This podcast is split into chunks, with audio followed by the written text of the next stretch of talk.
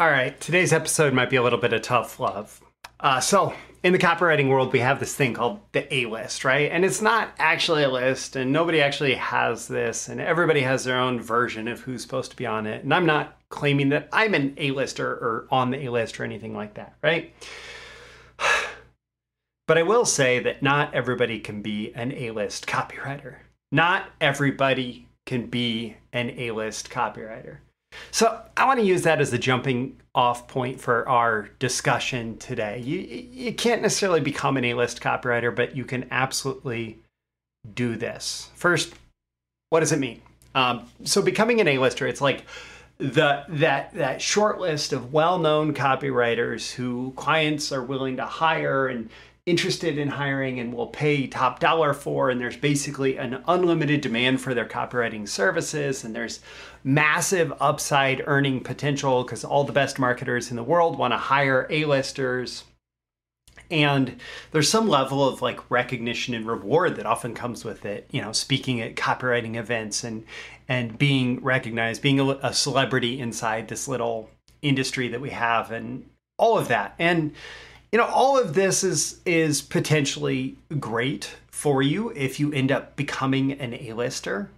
And at the same time a-list copywriters are rare kind of by definition. This is like the best of the best right? And the best of the best is always going to be rare. If there's a, a, a u curve distribution or a, i'm sorry it's a bell curve because it's up instead of down. But if there's a bell curve distribution uh, most people are going to kind of be in the middle, and then there's going to be fewer people at the edges. There's going to be uh, fewer people who are exceptionally bad and fewer people who are exceptionally good, and there's going to be a lot of people who are fairly average, right?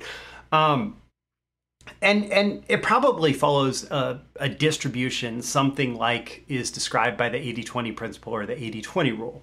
And that is you know 20% of the copywriters are responsible for 80% of the results. And so that's going to be the the top 20% of the curve. But even among those uh, if you if you've read perry marshall's book 80-20 sales and marketing it talks about 80-20 um, being something that can be exponential, meaning in that top 20%, there's another top 20% of that, which is 4%, right? That is responsible for 80% of 80% of results. And even in that top 20% of the top 20%, there's another top 20%, which is 0.8%, a little less than one in 100, that are really, really, really good. And then even among that, like you can do 80 20 to the fourth, and you get something like 0.16% which would be one out of every 625 at any particular skill. We're using copywriting right now. But, you know, one out of every 625 are like the best of the best of the best, right? And it doesn't have to be these exact ratios. But the point is that that person who is one out of 625, well, there's 624 other people who are not at that level of talent and recognition and so on. And it is an absolutely exceptional thing to be an A-list copywriter. And at the same time, like, I don't know that you have to be, right? Um, I don't know that you have to be.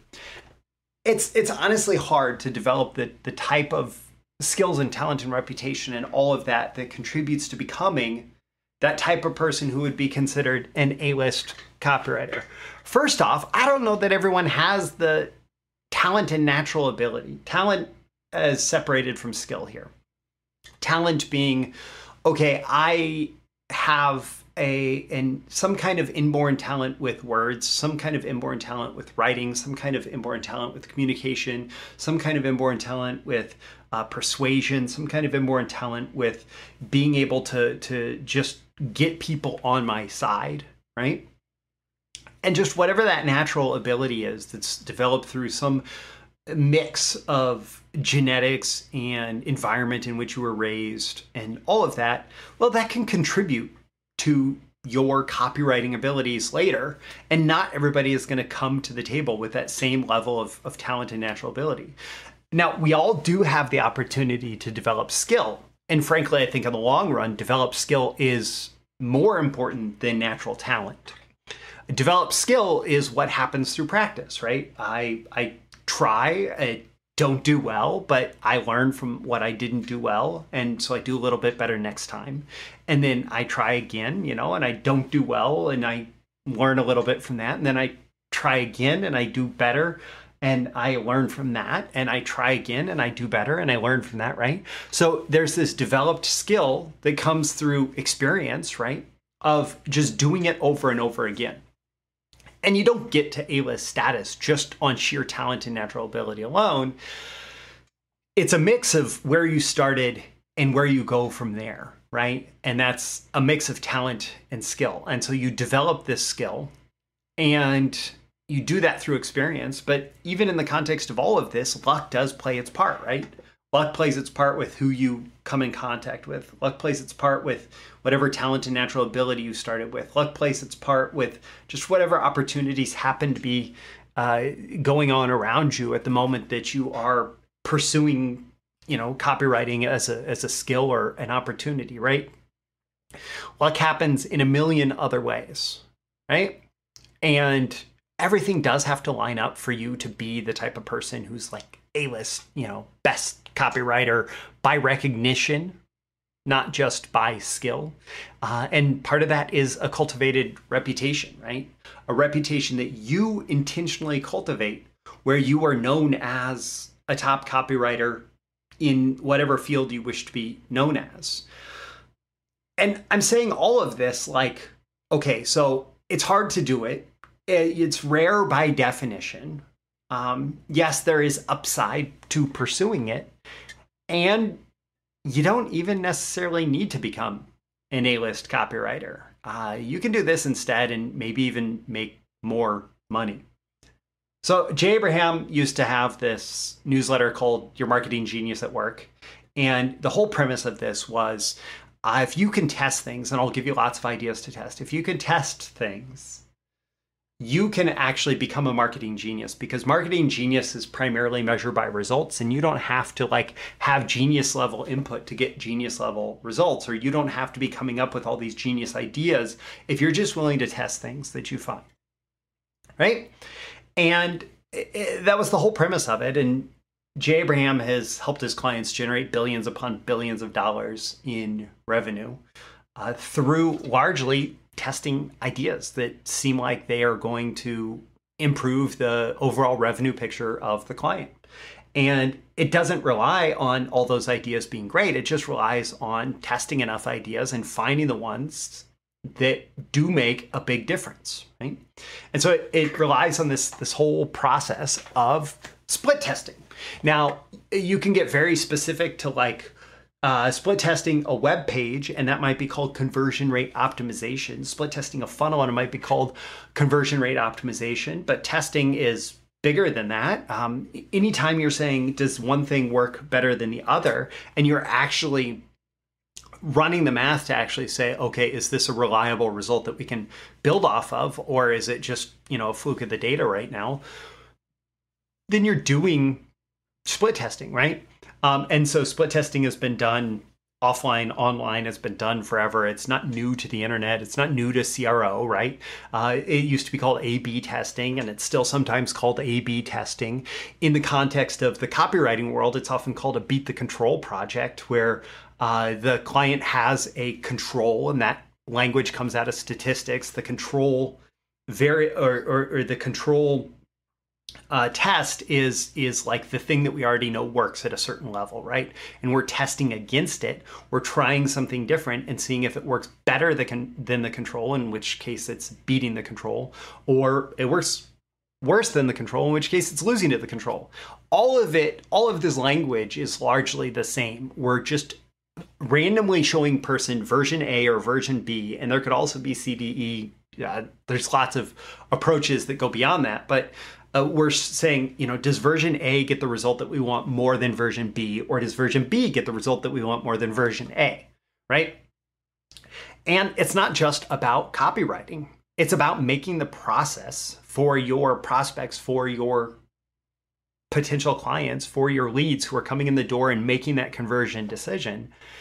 It's about making it easier, making it smoother, making it more exciting, making it hold their attention better, taking away the confusion, doing all these little things that get people to engage with your marketing in a better way. And it's it goes beyond the message. Of course a better message a better presentation of your offer better copywriting better storytelling better all of that is going to help right? But really what it comes down to is does version a or version b work better? And if you can come up with a version b that works better than a version a well then you win you win and it doesn't matter if you're a great copywriter or not. All you need to do is have a bunch of ideas for what could actually increase the conversion rate of a particular piece of marketing. And oftentimes it's little hinges that swing big doors, uh, to borrow that terminology or that, that turn of phrase. That oftentimes, you know, a little change can have a much bigger outsized, profound impact on the revenue generated, the conversion rates, the profitability of a piece of marketing, um, then you know something much bigger. So the big thing might be completely rewriting the VSL script. The little thing might be some kind of tweak to the page design that uh, just makes it smoother for the the prospect. And so, like Peter Tzemis, who is um, a, a business partner of one of my old mentees, he put together this program called 41 Visual Split Tests, and it's just focused on yes, uh, I can improve copy, but I can also just recognize these 41 opportunities to change the visual elements of marketing and increase the conversion rate. And so I'll make sure to include a link. Uh, I'm actually running a little joint venture promotion with him uh, through tomorrow, as of when this is being released. And I'll include a link to that in the description with this episode. Uh, so, you know, you don't have to become an A list copywriter. If you can learn how to tweak and test marketing and it can be through copy it can be through lots of different elements and see how you're actually able to just increase the conversion rates there there can be a ton of opportunity for you. Now your call to action at the end of this episode number one don't forget to like and subscribe so you can get more content like this delivered to you. Number two think how can you use this what do you need to be doing more in terms of testing just to increase your success in marketing? And three, check out that link to Peter Tzemis's uh, 41 visual split tests if you'd like to see methods for increasing the profits from your marketing, from clients' marketing, without even necessarily having to change a word of copy. He's got a great story there, and I think you'll find um, the offer pretty compelling as well. I'm Roy Furr. This is Breakthrough Marketing Secrets, and I'll see you again in the next episode. See you soon. Thank you once again for tuning in to this daily episode of Breakthrough Marketing Secrets. Remember, check out the links with this episode for even more value. Now, make sure you like, comment, share, subscribe, and engage in every way you can to keep this show going and growing and delivering daily value to you. I'll catch you soon for your next big breakthrough.